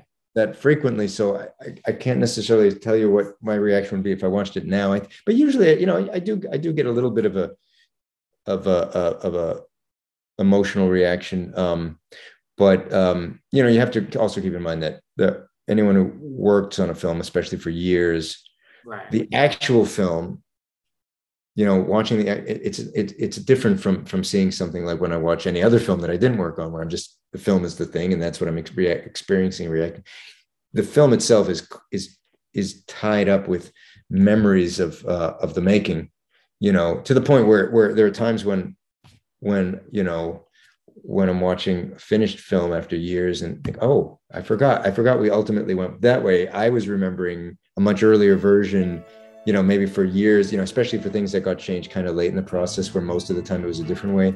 Or i'll, I'll, I'll think oh that was the music. I, i'm remembering the temp music and you know um, but but more to the point i would say would be what's the reaction working on it? Because the great thing about those films nemo in particular and and and, uh, and toy story 2 to some extent um, was that um, i was able to to to get the material to a point where um, or we were able to you know get the material to the point or the material was was good enough to I, we were able to get the material to a point where where I, I was able to have a strong emotional reaction working on it much of the time. You know when you're working on something like you know you're looking at something like 20 30 times 50 times a day for for month, you know weeks or months uh, you know there's times when you're going to be a little more checked out. But most of the time i was i was emotionally engaged and that's a great sign and that's very rare right, that's a tribute to the material more than anything um, which is a tribute to everybody collectively who worked on it yeah and that that was you know the emotional reaction is very tough you know even just finding something funny repeatedly uh, means it's tough which which which i did i really enjoyed working on that stuff you know i, I didn't I didn't look at look at it uh, after you know after a certain amount of time and think, oh, I don't want to have to work on this again. It was always, almost always uh, engaging and entertaining and moving, right? And that's that's very unique, and that's how you know that something's very special, right? Basil, I think Nemo was one of the first films for a lot of kids our age that resonated with us on such a deep level. Absolutely, Brandon. So, getting to talk to Craig Good and David Salter about their exceptional work on this film was a real privilege since it's a movie that will continue to move people for years and years to come. Up Late with Luxo is produced at Emerson College in Boston, Massachusetts. All recordings copyright by their respective owners in their respective years. Special thanks to Craig Good, David Salter, Hayden Bandies, Andrew Foley, Tom Hogan, Jack Murphy, Bay Slavic, Calvin Soares, and Sawyer Stallo. Up Late with Luxo copyright 2022 Egghead Studios. All rights reserved. Thanks for listening.